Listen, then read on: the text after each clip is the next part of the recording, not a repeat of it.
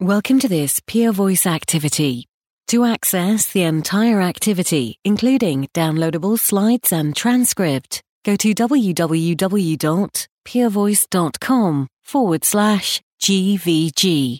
This activity is supported by an educational grant from Novo Nordisk AS. Welcome to this Peer Voice activity on obesity.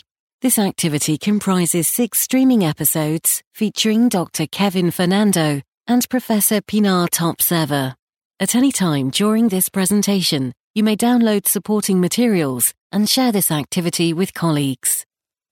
Hello, my name is Kevin Fernando. I'm a GP partner at North Berwick Health Centre near Edinburgh in Scotland and also Scottish lead of the Primary Care Diabetes Society. Welcome to this six episode activity titled Simplified Strategies to Optimize Obesity Management for Primary Point of Contact Clinicians.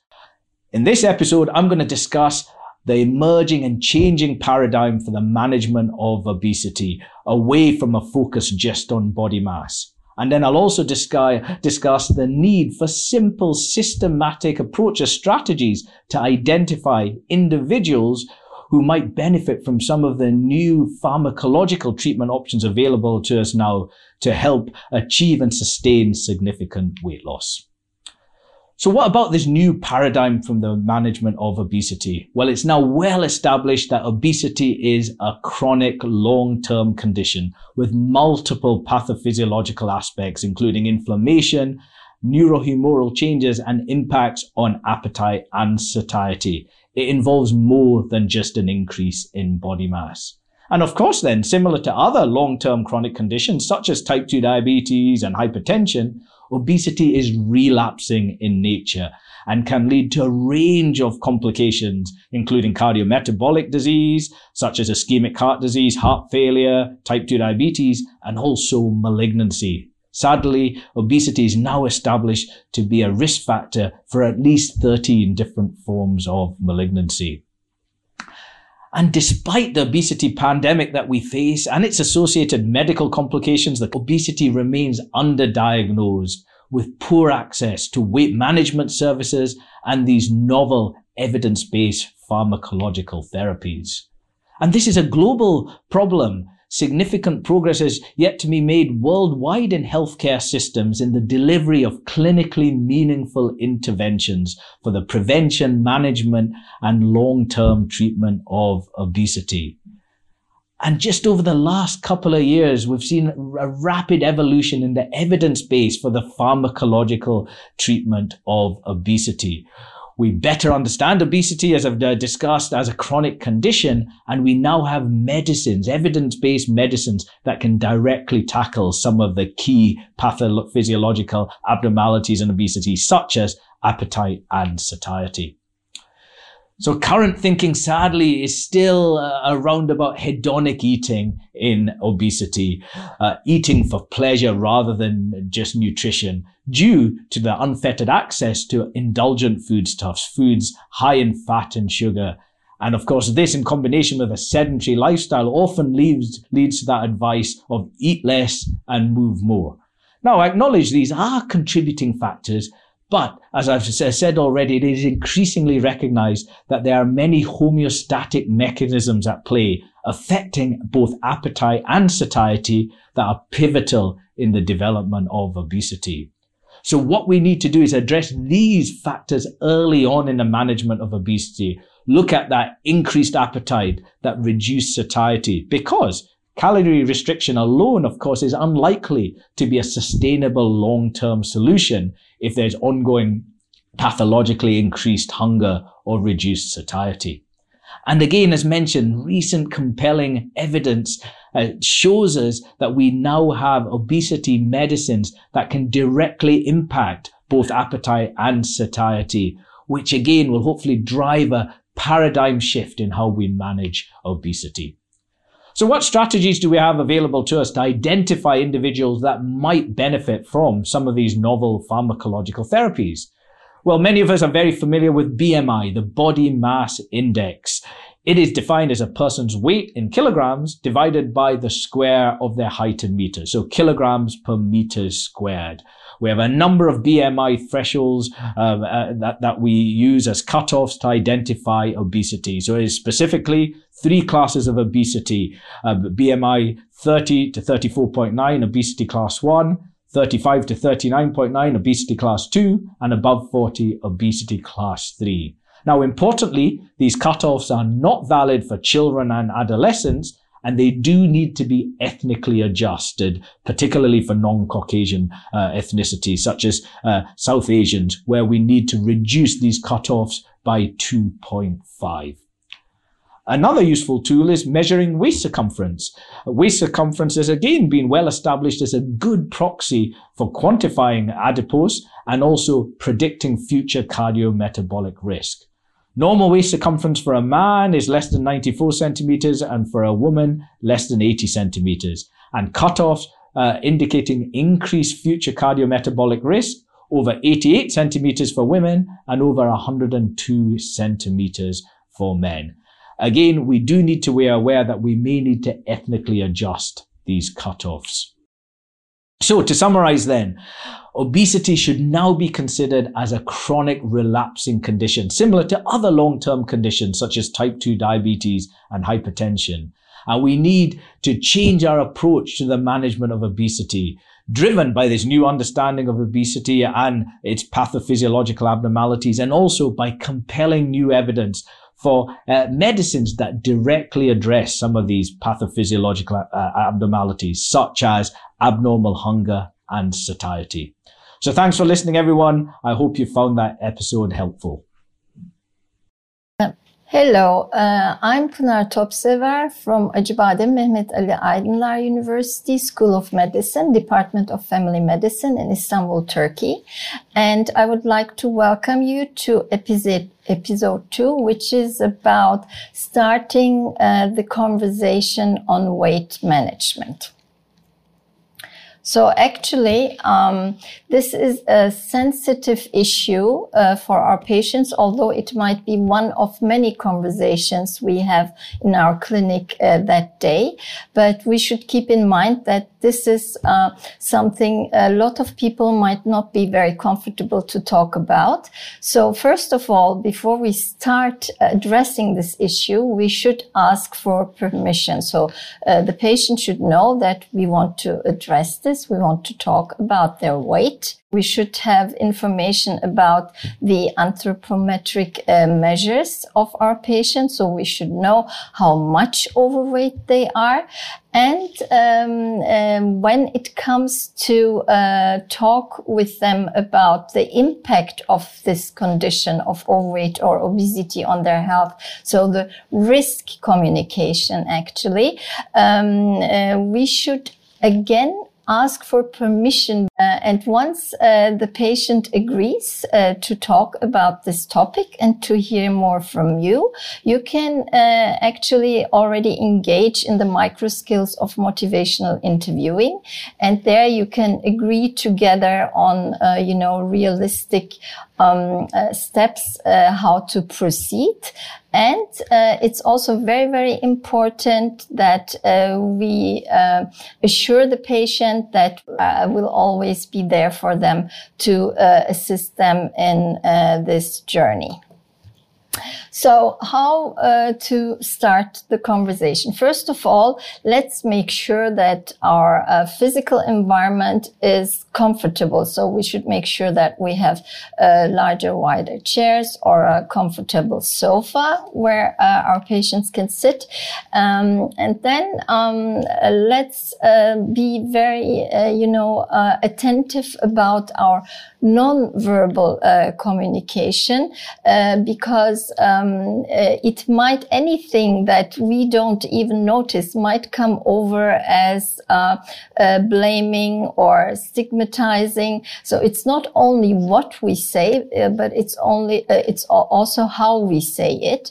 Um, uh, so um, it's very very important that, of course, with the language to avoid um, words like obese or even fat, which might be very demoralizing for our patients but also our tone of voice, our gestures, our posture, even our uh, facial expression, even, um, you know, lifting your eyebrows sometimes may come over as, um, judgmental. So that is something to pay attention about. Uh, active listening is very important. So really do listen, do not interrupt. And uh, the patient should understand uh, and trust you that she or he are the most important thing for you. Uh, and uh, just to remind us of the micro skills, uh, so start this conversation with an open-ended question like, um, "How do you feel uh, about um, your your weight, your body weight, uh, anything that comes over uh, positive from your patient, pick that up very selectively and affirm it by reflecting, meaning, meaning uh, by repeating it to them. Uh, and in the end, uh, summarize again, but uh, again, uh, select the positive change talk when you uh, summarize uh, micro episodes in uh, the conversation with your patient.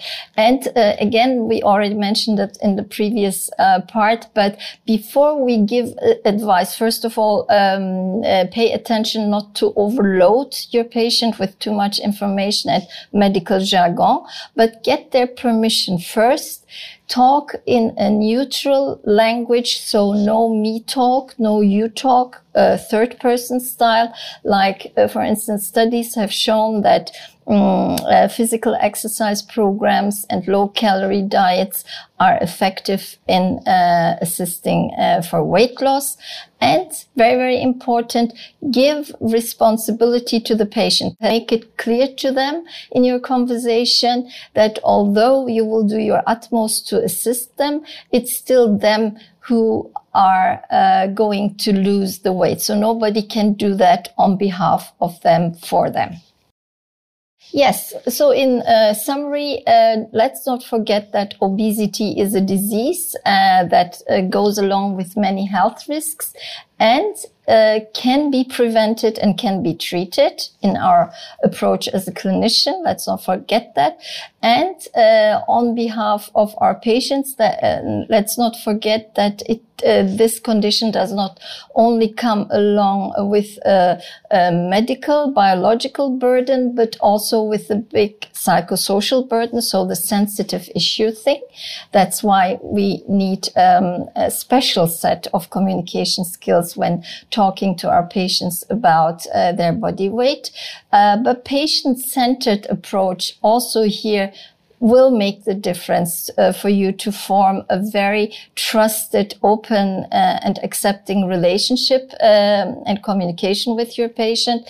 Uh, and uh, with that being said, of course, empathy uh, is one part of patient-centeredness, and you being very accepting and non-stigmatizing uh, will be actually um, the attitude that crowns it all. So, in this episode, I'm going to discuss key obesity guideline recommendations on interventions that might be warranted for individuals based stratified by their weight. So I'll discuss the importance of looking at obesity related diseases or complications as a contributing factor to treatment planning and also signpost to some helpful resources to hopefully simplify those conversations with, with, people living with overweight or obesity in how we can discuss lifestyle interventions as an overall component of obesity management. So let's talk then about the importance of evaluating these obesity related complications in the management of obesity. Again, a new approach is required here in the management of obesity due to our changed understanding of obesity as a long-term chronic condition. We should now look at percentage weight loss from baseline as a target biomarker in people living with obesity similar to how we use HbA1c as a target for people living with type 2 diabetes, or LDL cholesterol targets in people living with atherosclerotic cardiovascular disease to mitigate future specific complications of obesity. So, for example, in people living uh, with uh, non-alcoholic fatty liver disease uh, as a consequence of their obesity, we know 3 to 5% weight loss reduces hepatic steatosis, that increased fat content in hepa- hepatocytes. Whereas 5 to 7% weight loss can lead to the resolution of NASH, non-alcoholic steatohepatitis. And actually, greater than 10% weight loss from baseline can improve hepatic fibrosis. Whereas people living with obesity and type 2 diabetes, we have clear recommendations, guidance from the joint consensus report from the American Diabetes Association and the European Association for the Study of Diabetes that tells us weight loss of 5 to 10% down from baseline Uh, confers metabolic improvements in type 2 diabetes in terms of glycemic control. And actually, weight loss of greater than 10 to 15% can actually lead to remission, reversal and remission of type 2 diabetes. Different complications of obesity require different amounts of weight loss for both prevention and also treatment. And we're in a new era of evidence-based therapies for obesity. We have therapies now, such as the GLP-1 analogs, liraglutide or semaglutide, and also tirzepatide, a dual GLP GIP receptor agonist that can facilitate this treat to target approach due to their compelling weight loss efficacy and also their reassuring safety profiles. So this allows us to truly individualize care for people living with obesity, like we would for our patients living with diabetes or with hypertension. And hopefully this will help us improve both quality and importantly, quantity of life. So what are some of the approaches we might use in obesity management? In uh, episode one, we discussed measuring waist circumference, a good quantifier of visceral fat and a good predictor of future cardiometabolic risk. I've just mentioned the importance of treating comorbidities such as type 2 diabetes and NAFLD to improve quality and again quantity of life. Discuss that target driven approach. 5 to 10 weight, uh, percent weight loss from baseline is sufficient to decrease many of these comorbidities discuss those all important lifestyle interventions. Um, lifestyle behavioral modifications can induce 5 to 15% weight loss, which of course is motivating in itself. Um, and can help improve body image, self-esteem, and quality of life.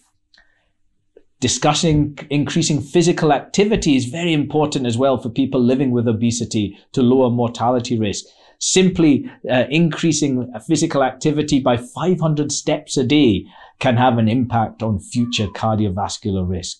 And importantly, we need to discuss with individuals the importance of, of avoiding weight cycling. So avoiding significant fluctuating weight. Exercise in particular can be really helpful in maintaining any weight loss. So to summarize this episode, obesity care should very much be based on evidence-based principles of a long-term chronic condition that validates an individual's lived experiences. We shouldn't be giving simplistic advice of eat less, move more. We need to address those root drivers of obesity, such as appetite and satiety.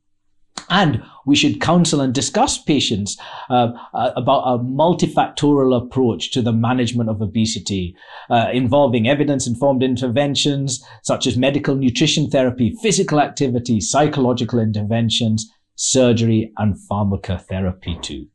So thanks for listening, everyone. I hope you found that episode helpful. I would like to welcome you to episode, episode four. And here we will talk about how to um, select candidates for weight loss management with uh, pharmacotherapy, with um, medication. Uh, actually, uh, we know that uh, obesity is a disease. It's a serious condition which uh, goes along with uh, several health risks and uh, bears adverse outcomes. And uh, obesity actually increases the risk for cardiovascular outcomes at least double. But when it's paired uh, with uh, a complication or um, another uh, disease like diabetes, that uh, risk increase can go up up to five folds uh, the risk. So this is a serious condition which we need to monitor and which we need to address and treat.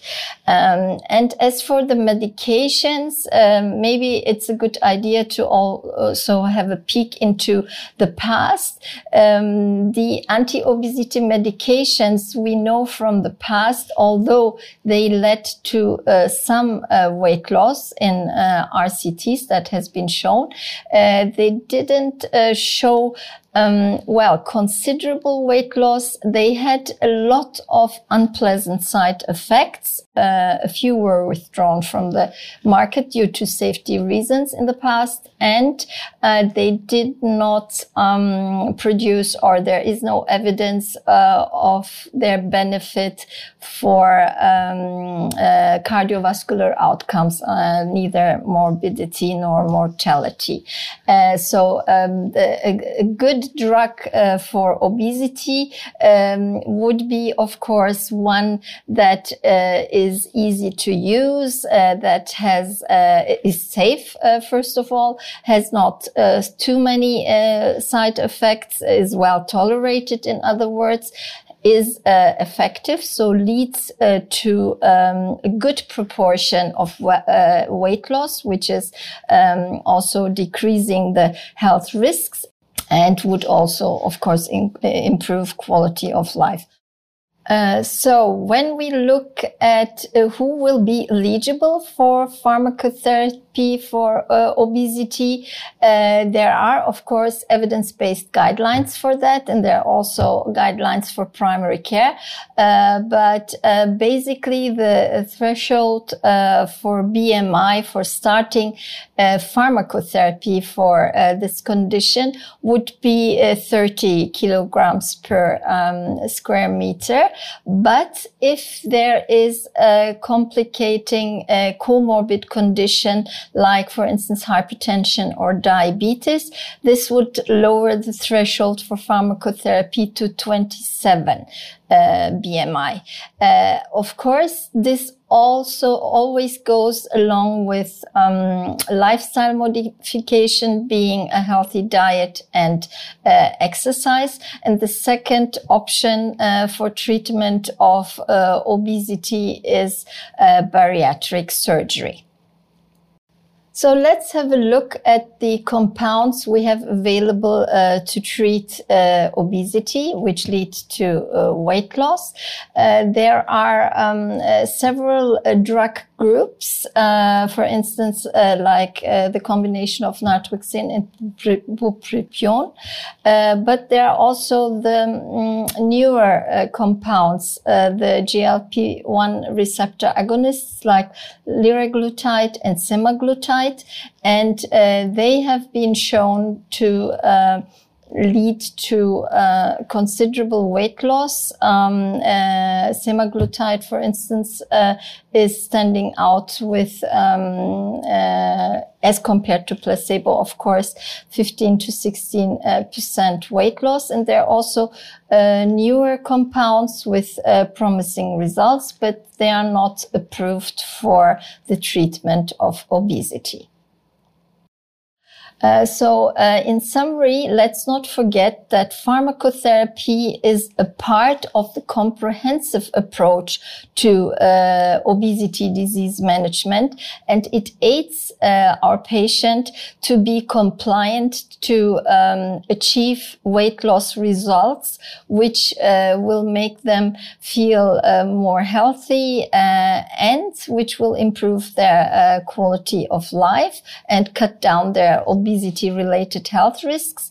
And uh, the newer agents have also uh, been uh, shown to uh, prevent uh, the development uh, of obesity comorbidities like type 2 diabetes mellitus. In this episode, I'm going to discuss how we can increase awareness amongst healthcare professionals and also confidence in choosing and using GLP-1 receptor agonists for the management of obesity. So we've been using GLP-1 receptor agonists for over 10 years now for people living with type 2 diabetes with compelling uh, impact on glucose control and secondary benefits of weight reduction. But we now have compelling data for GLP-1 receptor agonists for people living with obesity and without type 2 diabetes. Specifically, liraglutide at the higher dose of 3 milligrams, nearly an 8% reduction uh, in body weight from baseline, and semaglutide 2.4 milligrams, and nearly a 15% reduction in baseline body weight. So uh, significant impacts on weight reduction in people even without type 2 diabetes with GLP-1 receptor agonists. And on the back of these studies, we now have two products, liraglutide and semaglutide, that have been uh, recommended by the EMA, the European Medicines Agency, approved for the management of obesity in adults. Uh, those with a BMI over 30 or those with a BMI over 27 with obesity and at least one additional weight related comorbidity, such as dysglycemia or type 2 diabetes. So we have a new tool in our toolbox for managing weight loss in people living with obesity. So how do we initiate and titrate GLP-1 receptor agonists? Here I want to take you through some practical, pragmatic uh, messages in choosing and initiating and mitigating side effects of GLP-1 receptor agonists. We must be aware we have a whole range of GLP-1 receptor agonists available to us, but only two are currently licensed for obesity, liraglutide and semaglutide. And of course, we need to balance the compelling benefits of weight loss against potential side effects to maintain that risk benefit ratio. Um, and of course, we do need to be aware of the cost of this class of drug as well. We need to refer to local or national guidelines or consensus, which is a challenge because much of the compelling evidence for GLP-1s in obesity has only been published over the last 12 to 24 months. So it can be a challenge for guidelines to keep up to date. And of course, we need to be aware of that person living with obesity. What is their age and functional status? Do they have any significant past medical history that might uh, uh, uh, call for a more cautious approach in monitoring their GLP-1 receptor agonists? So, in terms of contraindications or cautions, be aware of any background severe gastrointestinal disease, such as inflammatory bowel disease, Crohn's disease, or ulcerative colitis. Also, be aware of any background of acute pancreatitis or gallbladder disease. Currently, GLP-1s are not licensed uh, in pregnancy.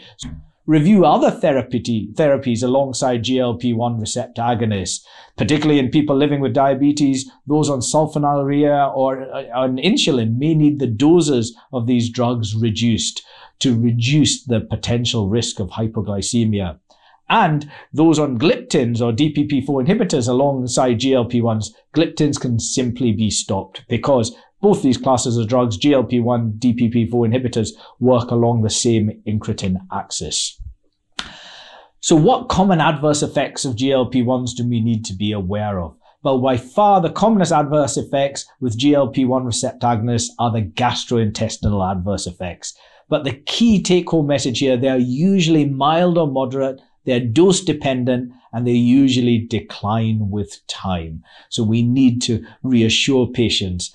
Often patients might describe a mild dyspepsia, uh, maybe a, a mild diarrhea or constipation. These are dose dependent and fade with time.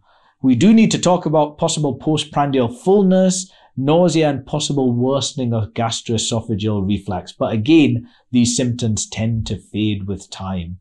Abdominal pain per se is unusual. If people do describe significant abdominal pain, do exclude other gastrointestinal pathologies such as pancreatitis. And rarely we see injection site reactions. Do counsel about injection technique and the importance of rotating injection site. So what strategies should we discuss with patients to mitigate these possible GI side effects? We can recommend eating smaller portion sizes, smaller meals, and importantly, tell individuals to stop eating as soon as they start to feel full. Avoiding fried or fatty foods is helpful because fat itself slows gastric emptying, uh, which can worsen the GI side effects. Ensure adequate fluid intake, at least two to two and a half liters of clear fluids a day.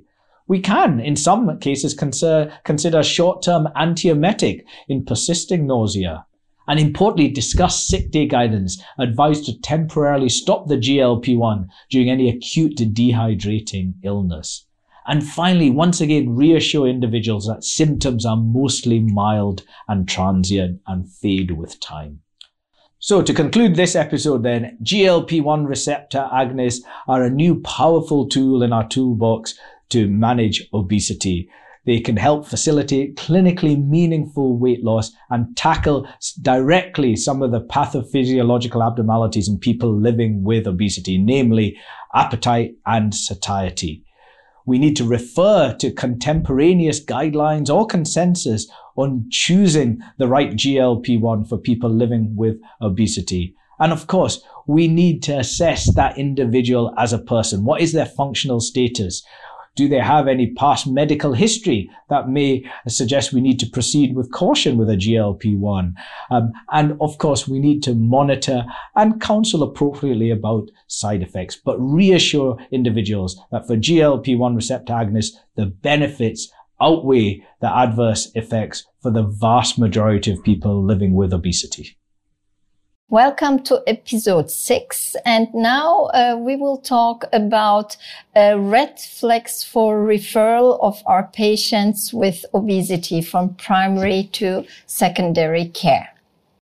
Actually, there are a lot of things uh, that we can do for our uh, patients with obesity in primary care with our primary care team. First of all, uh, mostly uh, GPs are the first uh, ones to assess the situation and diagnose overweight and obesity. So we're the first ones to talk about this with the patient. Uh, and if the patient agrees, then we would be the ones who advise them on lifestyle change like a, a healthy diet and um, appropriate uh, physical exercise. And uh, we would uh, also help them uh, in a behavioral way if if they uh, need uh, that kind of help. We would um, also encourage their friends and family members to assist them in this journey of weight loss. and if necessary, as we already discussed in the previous episode, we can also start pharmacotherapy. But what to do when all these measures don't work? Well, then uh, it's time to think about referring our patient to secondary care, to specialist care. And uh, in that uh, case, we should actually uh, look uh, at uh, first of all the level of uh, obesity. For instance, if it's a morbid obese person with a BMI of 40 and above, then it would make sense to refer that patient from the very beginning to secondary care. Um, if it's a person who has a BMI between 30 and uh, 35, um, then uh, we can follow up our patient uh, in primary care. We can start uh, with lifestyle change, healthy diet, uh, exercise, uh, and eventually also pharmacotherapy, which is indicated from BMI 30 and above, as we already discussed previously. Um, but we should also look at the risk status and the possibilities um, uh, for complications, uh, comorbidities, that is like diabetes, uh, hypertension, dyslipidemia, etc. Uh, so uh, if those are present, it would be worthwhile to uh, consult secondary care and to follow up the patient together. So, as I said, um, when thinking about referral, um, uh, first of all, um, uh, we should have a look at the level of obesity. So the BMI, the initial BMI is important for us. And uh, we should um, uh, have a look at possible risk of complications, uh, which are indicated by uh, comorbidities. So if it's a, a morbidly obese person or an obese person with comorbidities and risks for complications, then we should refer them to secondary care. Thank you for listening to this episode, and uh, I hope it was useful for you. This has been an activity published by PeerVoice.